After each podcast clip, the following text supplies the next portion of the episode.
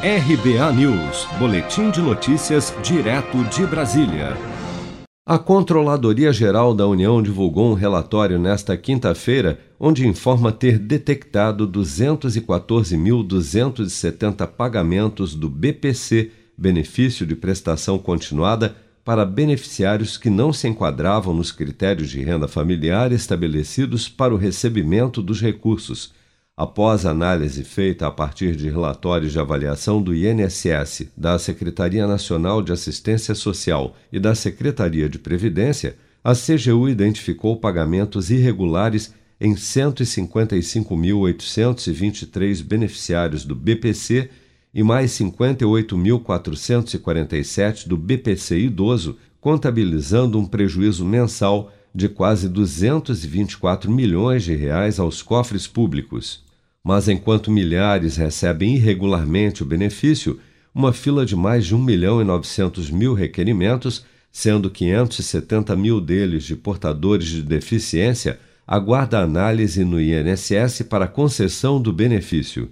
Em audiência da Comissão de Defesa dos Direitos das Pessoas com Deficiência na Câmara dos Deputados na última quarta-feira, o INSS apontou como causas para o atraso na análise dos requerimentos a diminuição do número de servidores do órgão, além da própria política de digitalização do processo de concessão do benefício, que não levou em conta a dificuldade de acesso à tecnologia das pessoas que precisam do benefício. Mas, para a deputada Érica Cocai, do PT do Distrito Federal, soluções alternativas devem ser buscadas com urgência pelo INSS para facilitar o acesso ao BPC. Aqui nós estamos falando especificamente do BPC, que é um benefício que, tá, como todas e todos, todos sabem, um benefício para pessoas idosas, pessoas com deficiência, de quem tem uma renda que é uma renda absolutamente diminuta. Portanto, nós vamos continuar acompanhando todo este processo e nós vamos estar é, cobrando para que o poder público possa, enfim, entregar o que a população precisa e merece.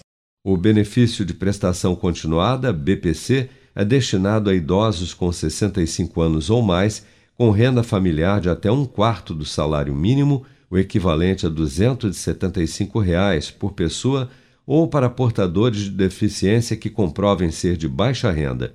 Em ambas as situações, caso tenham seu requerimento aprovado, os beneficiários passam a receber mensalmente o valor correspondente a um salário mínimo, R$ 1.100, de auxílio do INSS. O BPC não exige qualquer contribuição prévia para ser concedido, bastando ao cidadão estar inscrito no Cadastro Único do Governo Federal e acessar o site do Meu INSS na internet para dar entrada no requerimento do benefício.